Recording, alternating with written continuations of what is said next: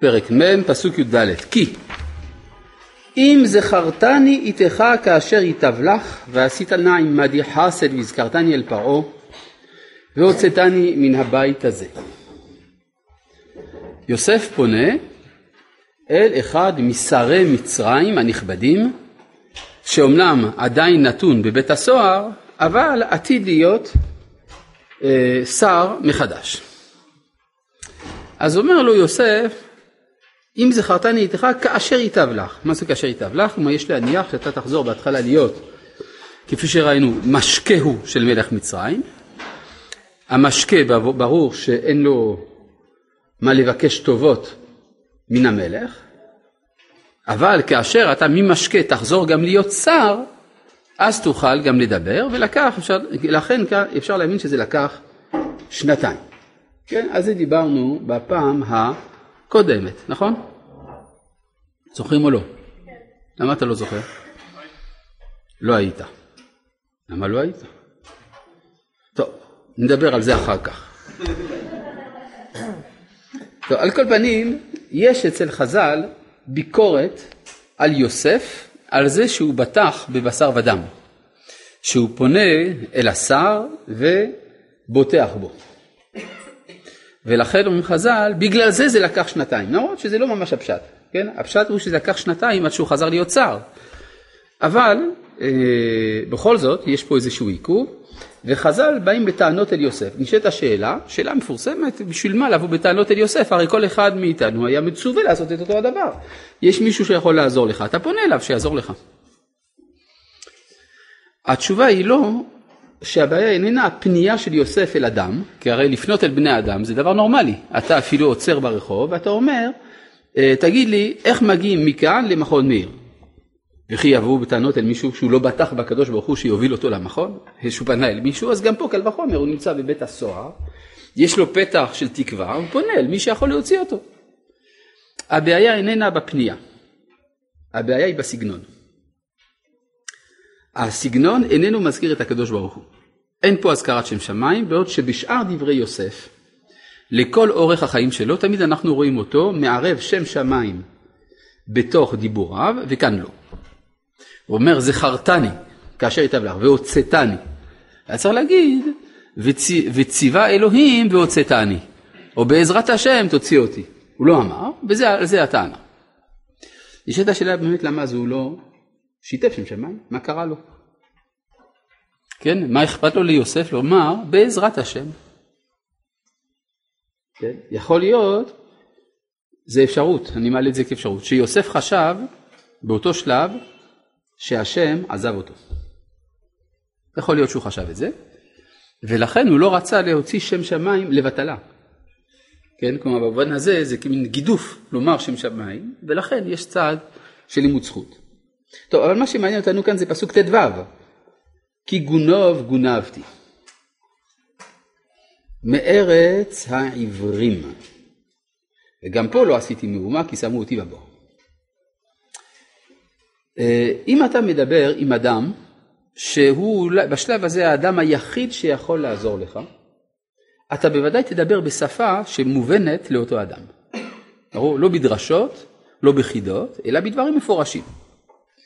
והנה כאן יוסף מדבר בצורה מפורשת, הוא מסביר מאיזה ארץ הוא נגנב. גונוב גונבתי, מארץ העברים, מתוך הנחת יסוד שהשומע מבין על מה הוא מדבר. מכאן שהארץ שממנה בא יוסף הייתה ידועה כארצם של העברים. מי הם אותם העברים שעל שמם קרויה ארץ העברים? האם מדובר על יעקב ובניו?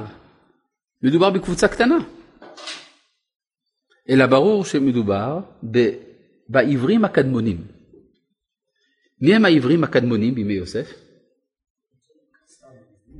בני בניו של עבר.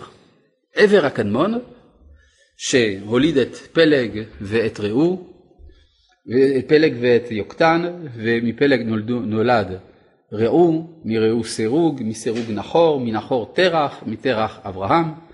כלומר, יש לנו הרבה הרבה מאוד דורות של העברים העתיקים. ואז מתגלה פה כדבר הידוע במצרים הקדומה, שהארץ המכונה באותם הימים כנען, היא באמת ארץ העברים העתיקה. ולכן אומר יוסף, גונוב גונבתי מארץ העברים.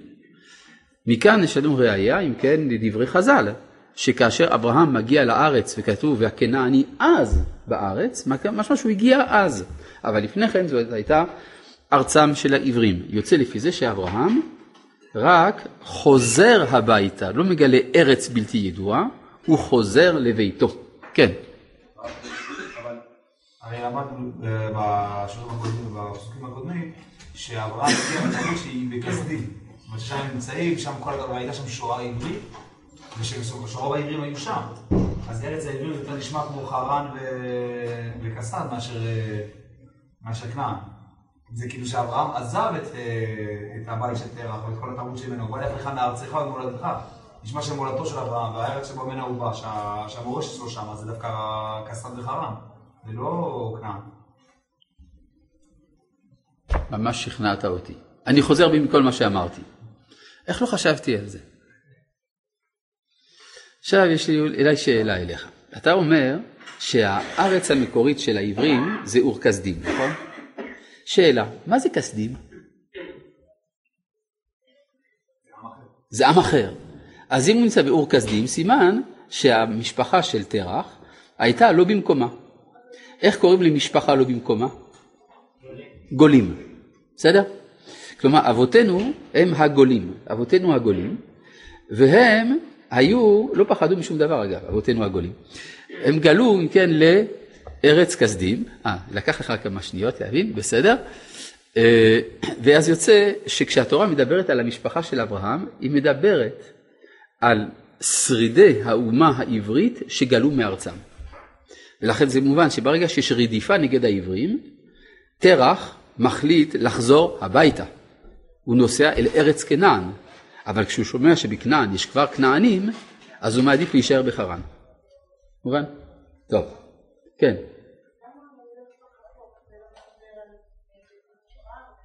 על מי על?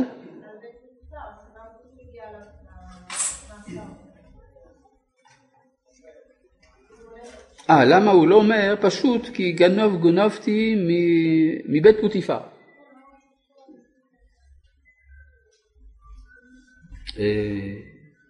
כי יש לו נאמנות, הוא נאמן אל המקור שלו. הוא אומר כל ההשתלשלות התחילה לא, לא בצורה, לא בצורה פיירית. טוב, פסוק ט"ז, טוב, זה כבר ראינו את כל זה. בסופו של דבר יוסף אה, יוצא בפסוק כ"ג כתוב ולא זכר שר המשקים את יוסף וישכחהו. כן. למה כתוב פה שר המשקים אם הוא אה, היה צריך להיות במשקה? עוד לא משקה, הוא בינתיים אסיר. אה, ונכון. כתוב שר המשקים, לא זה כדי שנדע על מי מדובר, כי המשקה באמת לא הוחזר. המשקה שחטא לא, לא הוחזר. שר המשקים שחטא הוחזר.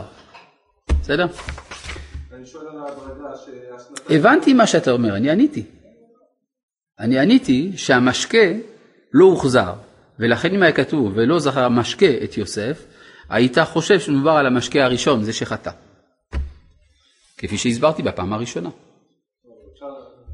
אפשר להתווכח, כן.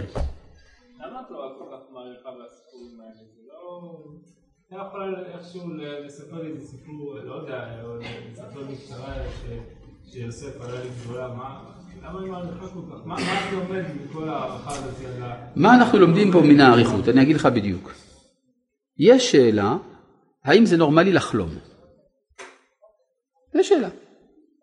אם אתה מסתכל בספר בראשית, שהוא ספר החלומות, יש המון חלומות בספר בראשית, אתה רואה שמי שחולם זה העברים.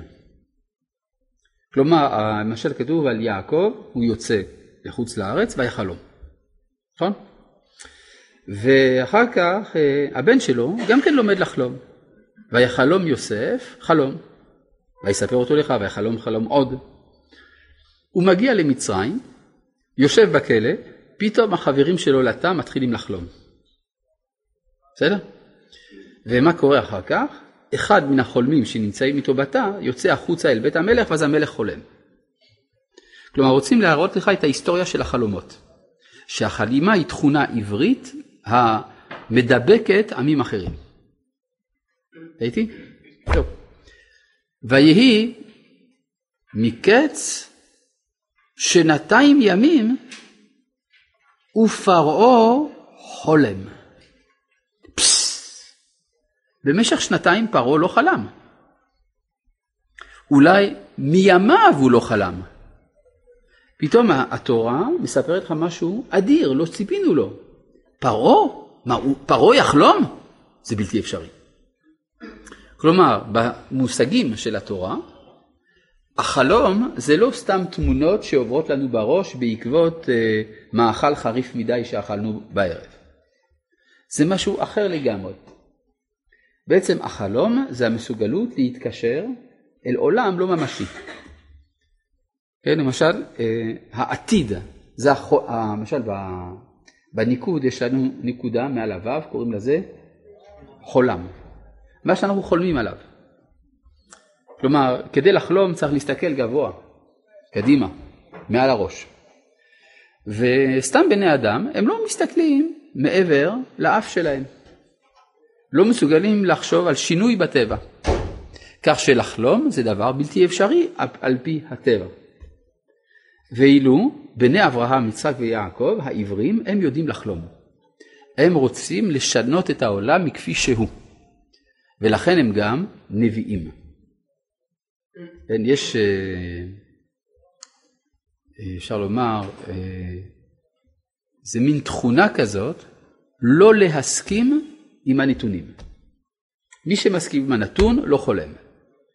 אבל אם אתה חושב שהמצב של העולם הוא בלתי מספק ואתה רוצה לשנות אותו, אתה מן החולמים. ולכן בלתי אפשרי, באופן מוחלט כמעט, שפרעה יחלום. דבר בלתי אפשרי. מה? כן, תיקון עולם, מלכות שדי, זה חלום. תראה, יש סיפור חסידי כזה על איזה אדמו"ר שפוגש את אחד החסידים ואומר לו, תגיד, ממה אתה חי? אומר לו, כבוד הרב, אני חי מזה שאני אופה, אופה לחם. אומר לו הרבה, לא שאלתי אותך ממה אתה מתפרנס, שאלתי אותך ממה אתה חי. אומר לו החסיד, אם כן, אתה שואל אותי על מה אני חולם. כי מה שאני חולם עליו זה מה שמחיה אותי. אז תדע לך הרבה, אני חולם שאני אופה לחם. אבל כאן יש לזה משמעות אחרת, זה כבר אידיאל. הוא רוצה לתת מזון לעולם כולו. עכשיו, יש התאמה בין החלומות שלו לבין המציאות שלו. במציאות שלו הוא באמת אופה לחם, והוא מחלק לעולם כולו. אז למה הוא מקבל כסף על זה? כדי שהוא יוכל לאפות עוד לחם. אבל האפייה איננה הפרנסה, כי אם מה שמחיה אותו. ברור? בבקשה.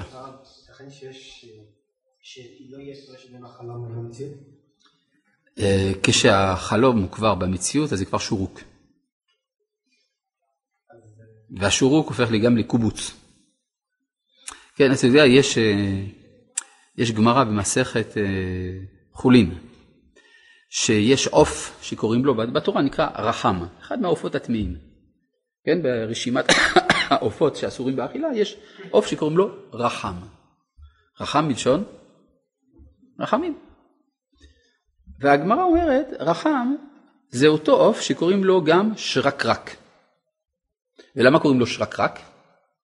כי הוא שורק.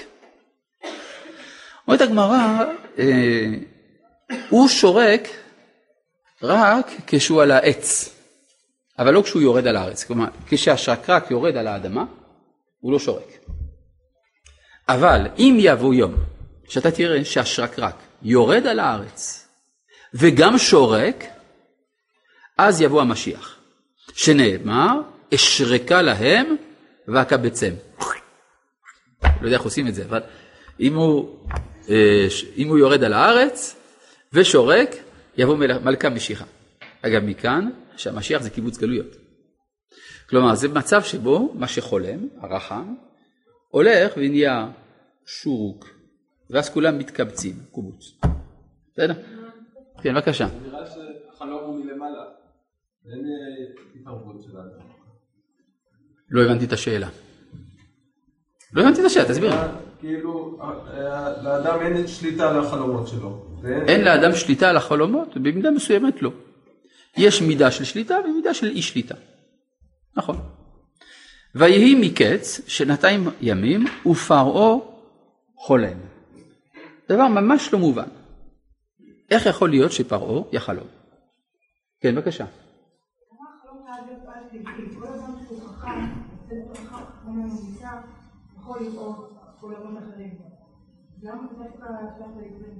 לא נכון מה שאמרת. זאת אומרת, כל אדם חכם יכול לראות עולמות אחרים. לא. האדם החכם יכול לנתח את העולם ולדעת מה יצא מן העולם. אבל לא העולם אחר. כלומר, ההנחה שאפשר עולם אחר, זה ההנחה שהיא מחוץ לחוכמה. מבינה אותי? הבדיוני. המדע הבדיוני הוא בעצם רק העתקה של מה שקורה במציאות. אפשר לקרוא כל ספרי המדע הבדיוני, זה בעצם ניסיון לגמד את ההכרה הדתית במונחים פסדו-מדעיים. אפשר לראות את זה. והארי פוטר בכלל זה. אה? אזימוב, כן. ברור. ברור. נכון, נכון. כן, גם סירנו דה ברג'רק ועוד כמה. אפשר לעשות רשימה עכשיו של כל הסופרים שעוסקים במדע בדיוני, וזה יהיה מאוד מעניין. אבל אז תבוא טענה, מדוע אני מקבל משכורת על זה? כן, בבקשה. זה קצת אה, עובר את הנושא של השיעור, אבל אם זה עובר את הנושא של השיעור, אתה לא תקבל תשובה. נו, תנסה. הרב הזכיר שקיבוץ גלויות זה המשיח. נכון. גם חצי קיבוץ גלויות. לא הבנתי מה? כאילו גם כשקיבוץ הגלויות לא הושלם, הוא לא הושלם. זאת שאלה, זאת עובדה, מה זה? המצב שלנו כיום למשל, הוא לא, לא, הש- קיבוץ הגלויות לא הושלם. אז מה השאלה? אז האם זה נחשב גם לדעת הרב? אה, אתה שואל האם אנחנו עברנו את השלב של קיבוץ גלויות או לא? זאת השאלה. כן או לא? לא, כי הרב אמר שקיבוץ גלויות... אז מה אתה שואל? הרב אמר שקיבוץ גלויות זה ביאת המשיח. מה השאלה שלך? אז האם המצב שלנו כיום הוא אחרי ביאת המשיח? אתה שואל מה המצב שלנו היום הוא אחרי ביאת המשיח, או שצריך לחכות שכל הגלויות... יבואו. זאת השאלה?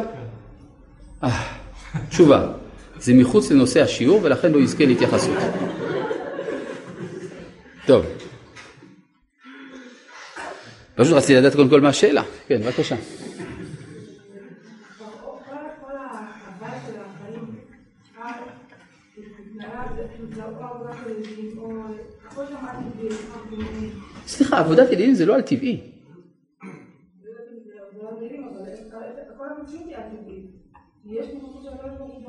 לא איפה את רואה את זה?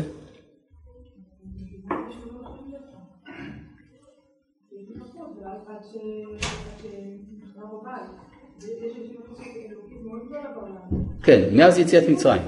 מאז יציאת מצרים. כן.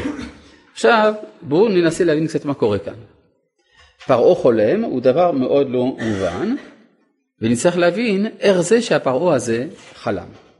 לא מספיק לי ששר המשקים נמצא אצלו בחצר, זה לא מספיק לי. אני צריך להבין מה קרה פה, זה משבר עצום בממלכת מצרים, שפרעה חולם. והנה עומד על היאור. הביטוי על בתנ"ך יש לו גם משמעות של על יד. כן, והנה שלושה אנשים ניצבים עליו, סרפים עומדים ממעל לו. כלומר על זה יכול להיות ליד. ולכן הפשט הוא שהוא עומד על שפת היאור. אבל אנחנו רואים שאחר כך בדיבורים המפורשים של פרעה כשהוא מדבר על החלום שלו, הוא אומר הנני עומד על שפת. אבל בחלום עצמו המילה שפת נעלמה. אז סימן שהוא ראה את עצמו בחלום ממש על היאור. והרי היאור זה האל במצרים. אז זה אומר שבתת מודע שלו הוא רואה את עצמו עליון מאלוהיו. הוא למעלה מזה. אבל הוא לא יכול לדבר על זה עם החרטומים, יש לו קושי. כי זה כבר מהפכני במידה מסוימת, שהוא יראה את עצמו מעל האל שלו. עכשיו אני רוצה להבין קצת יותר מה זה האלים במצרים. האלים זה כוחות הטבע. אבל לא סתם כוחות הטבע, זה כוחות הטבע שזוכים ליחס דתי. כלומר, זה לא רק שיש יאור שמחיה את מצרים, היאור של מצרים הוא חלק מן הסדר המוחלט. זה המשמעות שזה אל. ובכלל, כל כוחות הטבע נעשו לאלים במצרים. ולכן אפשר לומר שהאלים היו עבדים של הטבע. או נגיד ככה, הטבע הוא דבר בלתי משתנה, ולכן אפשר לומר שיש פה העללה של הבלתי משתנה. העללה של הבלתי משתנה זה יוצר תמונת עולם קפואה, בלתי ניתנת לשינוי. לכן במובן הזה מצרים הייתה ממש בית עבדים. כולם היו עבדים במצרים. העבדים היו עבדים, ואדוניהם של העבדים, אף הם היו עבדים לפרעה. ופרעה אף הוא היה עבד לאלים. והאלים אף הם עבדים לטבע. יוצא לפי זה שמצרים היא בית עבדים מבחינה מנטלית באופן כזה שזה עולם שאיננו יכול לעבור שינוי. היה גוי אחד בשם אפלטון, ביקר במצרים, ואחרי שהוא ביקר במצרים הוא הגיע למסקנה שאפשר להמציא משטר מדיני קבוע בלתי משתנה. כי הוא ראה אה, ציוויליזציה שלא השתנתה במשך תקופה ארוכה מאוד. כן. לכן זה בלתי מובן שפרעה חולם. איך הוא יכול בכלל לחלום? ואם כבר הוא חולם אז הוא רואה את עצמו מעל האלים. מה קרה לו לפרעה הזה? מה, השתגע? מה אתה אומר? מה ההבדל התפיסתי בין אל לבין חוק טבעי? אין הבדל? חוק טבעי ואל זה לא אותו דבר. מה ההפרש? האל זה מי שזוכה ליחס דתי. למשל, יש כאלה שכתבו שאסור להסתכל הרבה בירח. נכון? אז יש כאלה, אם כן, שנזהרים ב- בברכת הלבנה או קידוש לבנה, לא להסתכל הרבה על הירח. נשאלת השאלה, מה עם אסטרונום? לפי זה אסור להיות אסטרונום שחוקר את הירח? כן או לא, מה אתה אומר? מן הסתם שמותר להיות אסטרונום שחוקר את הירח. כי כשהאסטרונום חוקר את הירח יש לו מבט מדעי על הירח, וזה לא מה שנאסר. מה שנאסר זה היחס הדתי, שאדם מתמלא יחס נפשי אל הירח, ואז הוא יכול להגיע לאלילות, כמו בספר האלילי המפורסם, שמלת השבת של חנלה. שזה ספר שאני לא מבין איך בכלל הוא מסתובב בבתים יהודיים, קל וחומר דתיים, זה ספר אלילי לחלוטין, שבו הירח מקיים דיאלוג עם הילדה המסכנה ומנקה אותה מכתמיה. תחשבו על מה מדובר.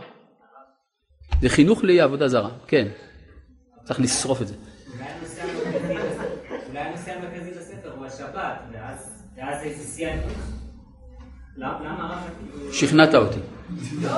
שכנעת אותי, שכנעת אותי. אני לא, אני לא מתווכח איתך, אני קיבלתי את דעתך. כן. למה? אחרי אחרי שהחדרנו את ה... את ה- אחרי שהעברים בעצם הסבירו את ה- את היכולת לחלום, זה עבר גם לגויים, גם גויים יכולים לחלום? בוודאי. הם לומדים מאיתנו לחלום. כן, אבל צריך להבין מה, מה קרה פה. הפרעה הזה הוא פרעה מיוחד. הייתי אומר ככה, זה פרעה שהוא בדרך להיות עברי. ואם הפרעה הזה הוא בדרך להיות עברי, זה מובן שזאת הזדמנות מיוחדת בהיסטוריה של מצרים, שעברי ישתלט על מצרים. הוא הפתח. מה? מה צריך לעשות כדי להיות עברי? צריך לחלום. כן, עכשיו, כן, בבקשה. לא היום זה נטמע בהם כבר? בגויים את היכולת הזאת? במידה מסוימת. טוב, עכשיו, אה, והנה מן היאור עולות שבע פרות. בכלל המספר שבע הוא לא מספר מצרי, המספר הקלאסי במצרים זה חמש. זה המספר שהמצרים היו מקובעים אה, כלפיו. כן, חמש חליפות צמלות למשל. אבל הוא מסמל עולם סגור, שלא מוליד. זה ארבע כיוונים ואמצע. אין לי אפשרות של תוספת. אבל פה זה מספר עברי, המספר שבע הוא מספר שמי. אצל העמים בני שם, המספר שבע הוא משמעותי. עולות, מן ה... עולות שבע פרות, יפות מראה ובריאות בשר, ותרענה באחו. והנה שבע פרות אחרות עולות אחריהן מן היאור. רעות מראה ודקות בשר, ותעמודנה אצל הפרות על שפת היאור, ותאכלנה הפרות רעות המראה, ודקות הבשר את שבע הפרות יפות המראה, והבריאות ויקץ פרות.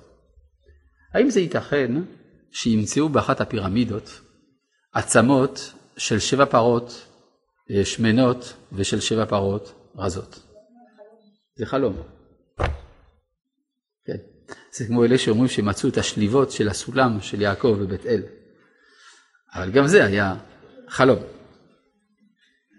וישן והיה חלום שנית, והנה שבע שיבולים עולים בקנה אחד בריאות וטובות, והנה שבע שיבולים דקות ושלפות קדים, סומכות אחריהן, ותבלענה השיבולים הדקות את שבע השיבולים הבריאות והמלאות. ויקץ פרעה והנה חלום, ויהי בבוקר וציפה עם רוחו, וישלח ויקרא את כל חרטומי מצרים ואת כל חכמיה, ויספר פרעה להם את חלומו ואין פוטר אותם לפרעה.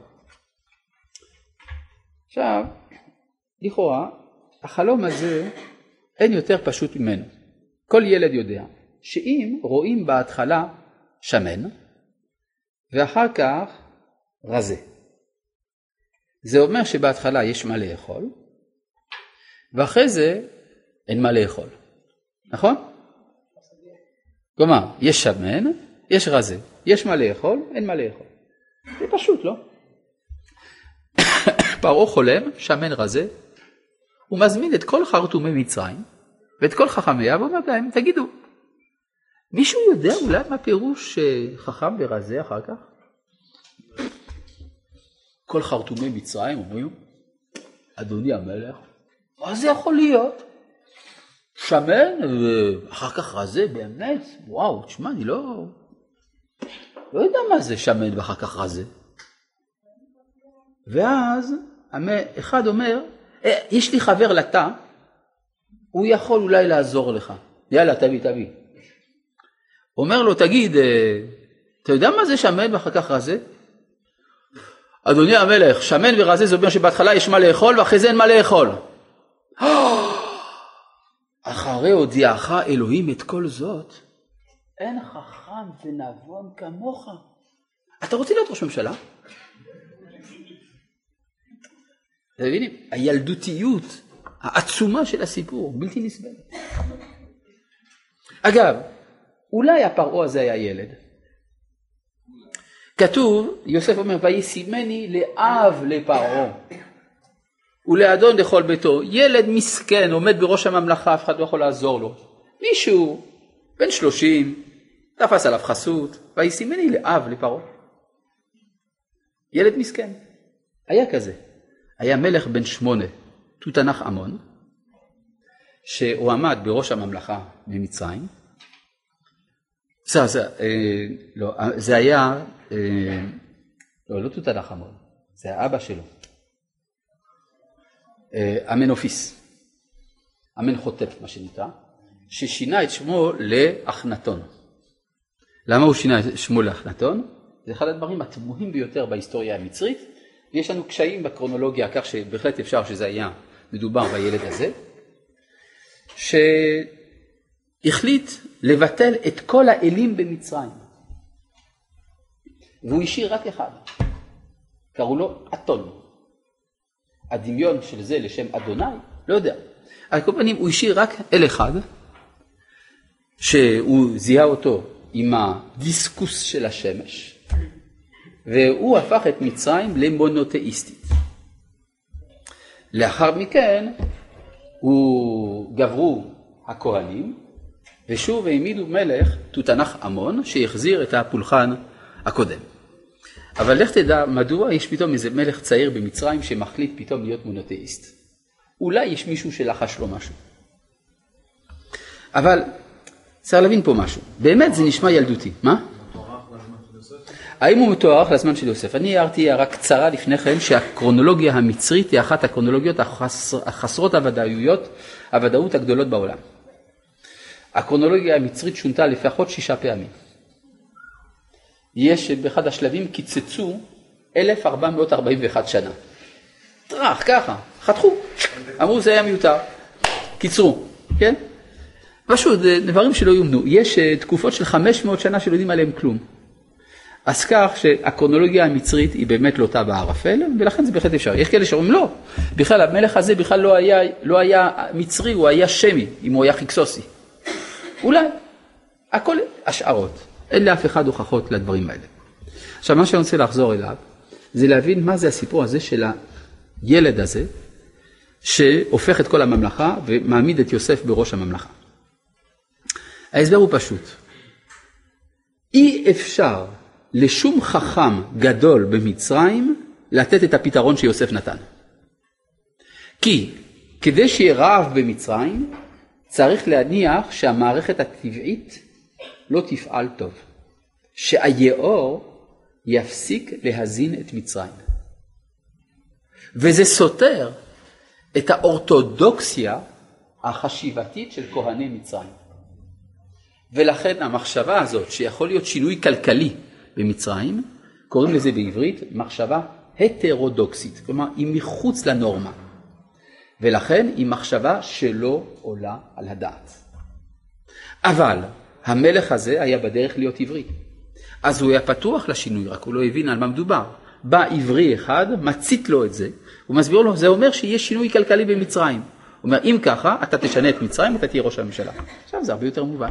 כן, בבקשה. אפשר פשוט להגיד למה שהחרטומים התייחסו לפרעה ברצינות?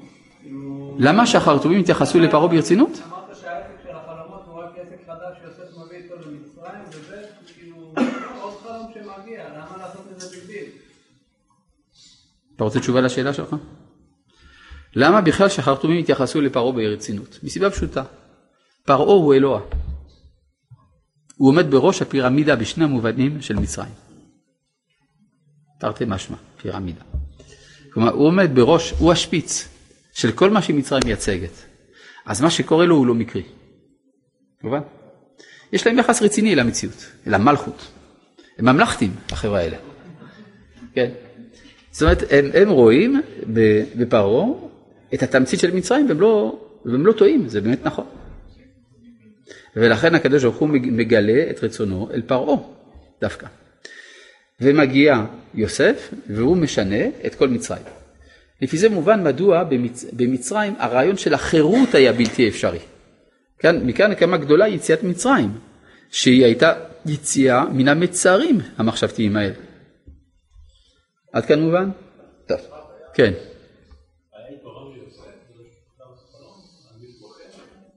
לא הבנתי את השאלה.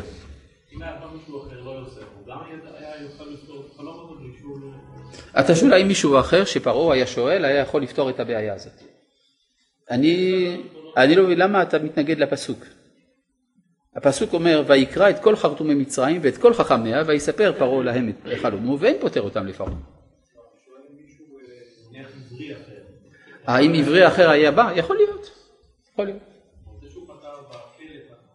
יכול להיות. יכול להיות.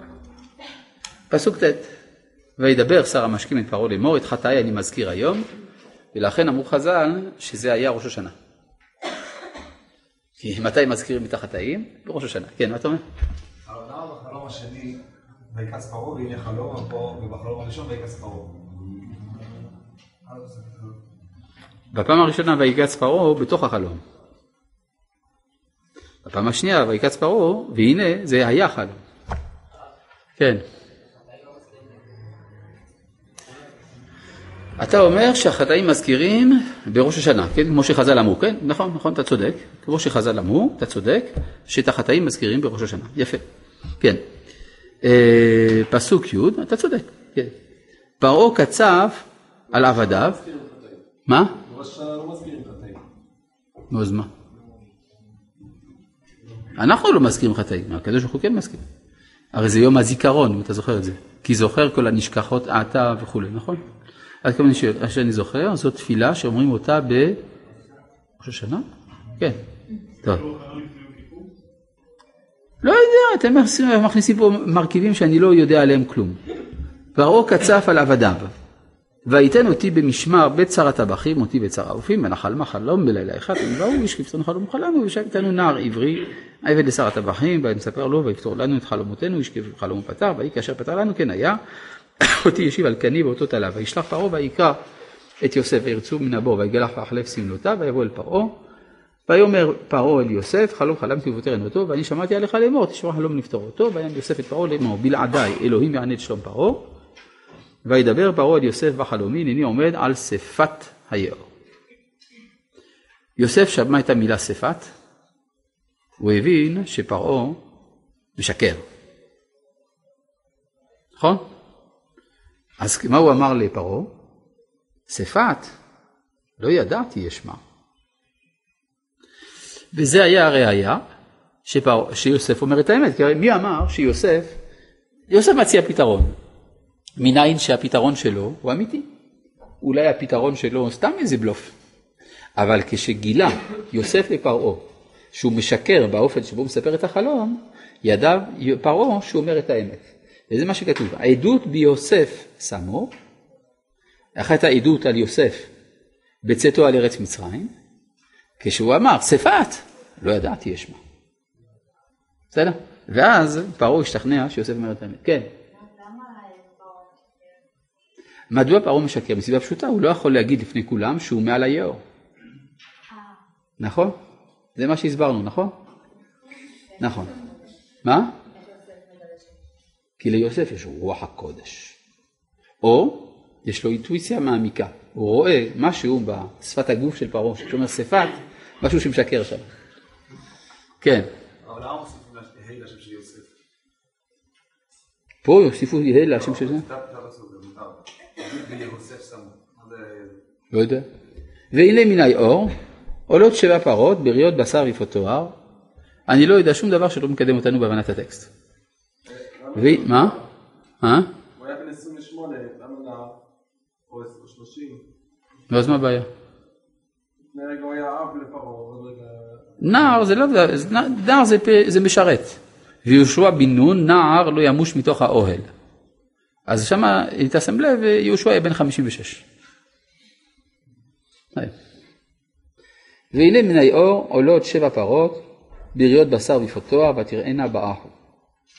והנה, שבע פרות אחרות עולות אחריהן, דלות וערות תואר, מאוד ורקות בשר. לא ראיתי חיינו מכל ארץ מצרים לערוב, ותאכלנה הפרות, הרכות והערות, שבע שיבולים, את שבע הפרות הראשונות הבריאות, תעבודנה לקרבנה וכולי וכולי. לא, אין צורך שנחזור על כל הדברים.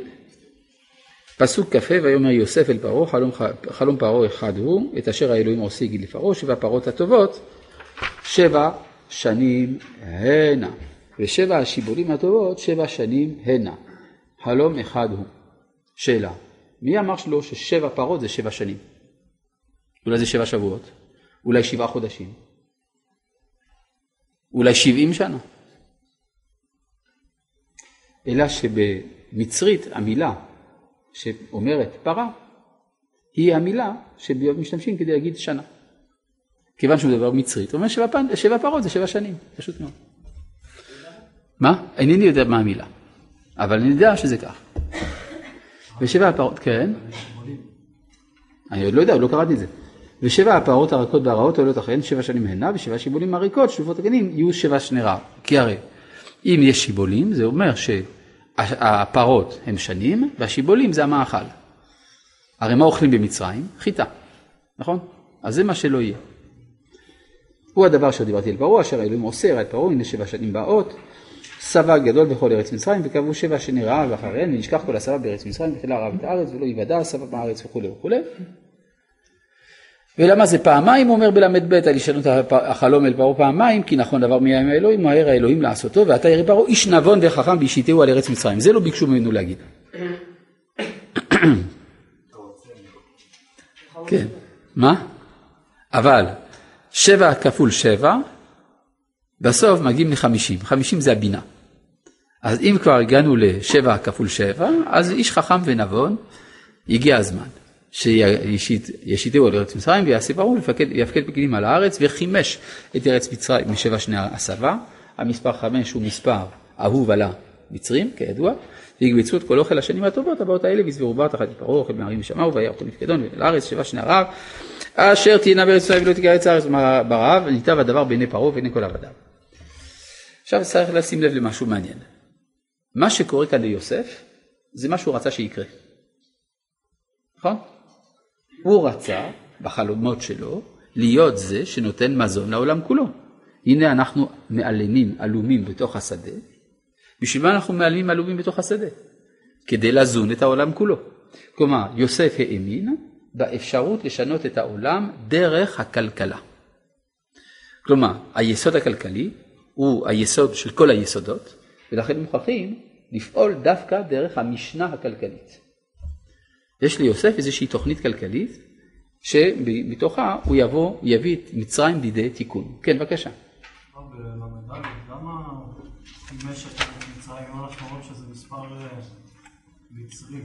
נכון. צריך לשבח את ארץ מצרים. כאילו להראות שהעניין ה... לא, וחימש בגלל שיוסף רוצה להשתלט על התרבות המצרית.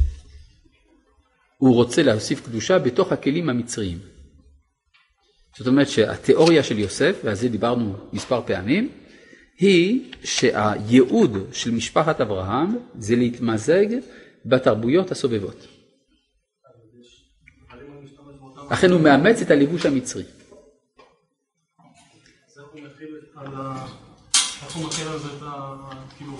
אה, כי אחר כך הוא יעשה להם כמה מהפכות שעניינם לשנות אותם.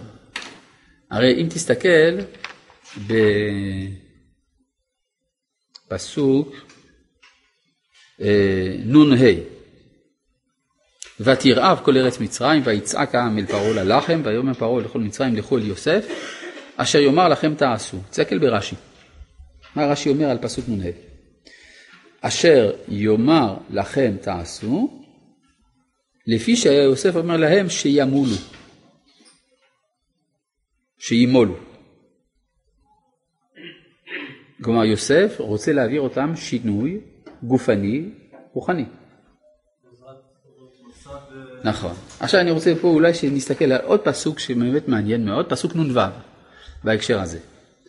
והרעב היה על כל פני הארץ, כן, אתה רואה פסוק נ"ו? והרעב היה על כל פני הארץ, ויפתח יוסף את כל אשר בהם, וישבור למצרים. ויחזק הרעב בארץ מצרים. הפסוק אומר שני דברים אבסורדיים. שאחרי שהוא נתן להם את החיטה, הם היו רעבים. ויחזק הרעב, אדרבה, ויחזק הסבא. הוא פתאום פותח להם, ועכשיו הם רעבים. דבר נוסף, אני לא מבין, המילה בהם, למה היא מכוונת? ויפתח יוסף את כל אשר בהם, במה?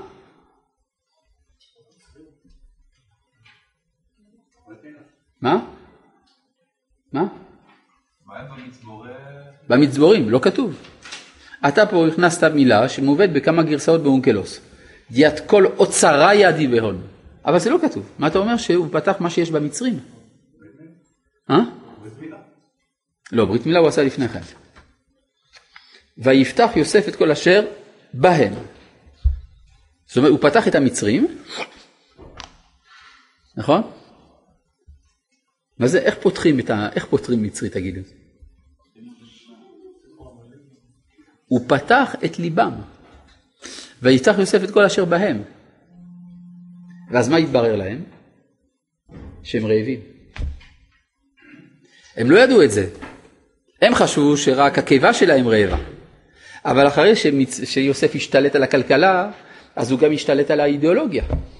ויפתח יוסף את כל אשר בהם, ואז יתברר שהם רעבים. מובן? הנה ימים באים נאום השם, והשלכתי רעב בארץ, לא רעב ללחם, ולא סבה למים, ולא, ולא צמא למים, כי אם לשמוע את דבר השם. כלומר, אתם רואים שיש פה תוכנית של יוסף מאוד מעניינת. המטרה שלו היא להפוך את מצרים לעם סגולה. הוא רוצה להפוך את מצרים לעם סגולה, וההיגיון הוא לצידו. מצרים היא הגדולה שבתרבויות. וגם היא נקראת, אחר כך יוסף משתמש בביטוי הזה, אמרנו כבר כמה פעמים, ערוות הארץ. הערווה זה המקום שממנו באים החיים. שם הכל מתרחש, ומשם נולד משהו חדש. אה? אז זהו, כאן מתחילה השאלה, האם הוא התייאש מן האחים שלו? אז כאן אני מציע לחזור אל אה, פסוק, אה, פסוק נון.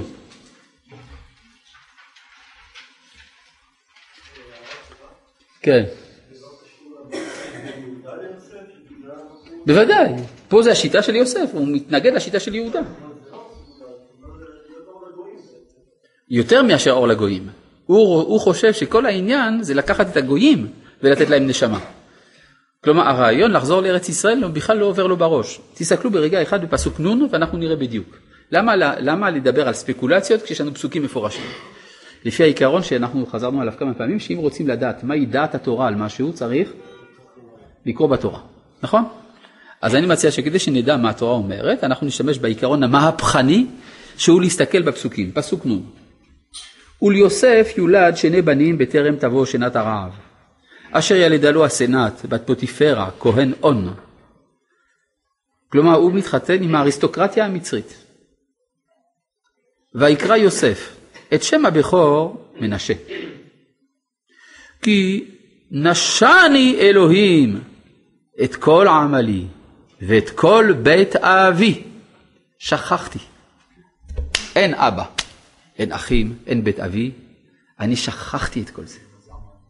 מה? עמלי זה הצער. הוא שכח את כל צערו, שכח את כל המשפחה. סוף סוף אני עכשיו נקי מהם. ואת שם השני, נשני זה שכחה. הוא מבסוט מהשכחה. טוב, זה בעיה יהודית, כן? כלומר, יהודי, יש לו תמיד אה, שאלה כיצד לשכוח את הזהות היהודית שלו. זה, זה משהו אופייני ליהודי, כן? ואת שם השני קרא אפרים.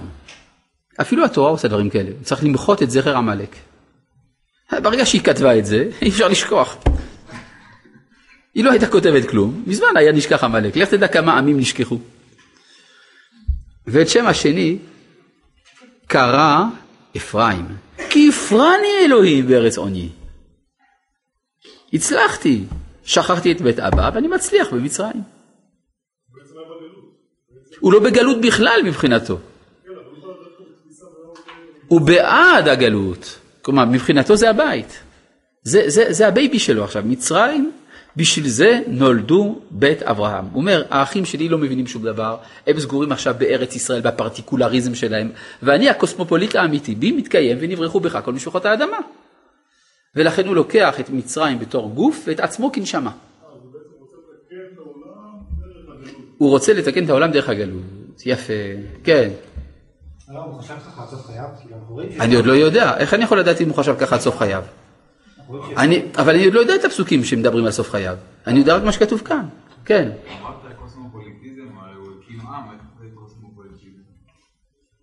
לא, הוא לא מקים את העם שלו. הוא כלומר, הזהות העברית פה מסתתרת. יש אגב איזה יהודי אחד, אה, להבדיל מיליארדי ההבדלות בינו לבין יוסף הצדיק, אבל קוראים לו אברהם בורג. אברהם בורג.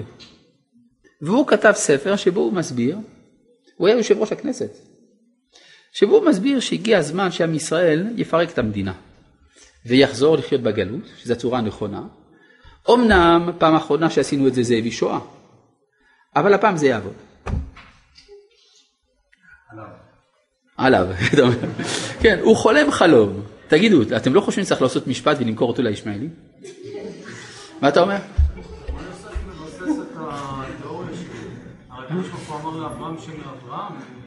כאילו לצאצאים של אברהם, הוא בוחר בצאצאים של אברהם, לא במצרים. כן, הקדוש ברוך הוא לפי התפיסה הזאת בחר בזרע אברהם כדי להפרות את מצרים. אגב, יש אפילו מישהו שקדם ליוסף שחשב את זה. אברהם בעצמו. וילך אברהם, וילך אברהם, הלוך ונסוע הנגבה. לאן הוא רצה להגיע? אני שואל אותך, לאן אברהם רצה להגיע כשהוא היה הולך, ונ... הוא רצה להגיע למצרים.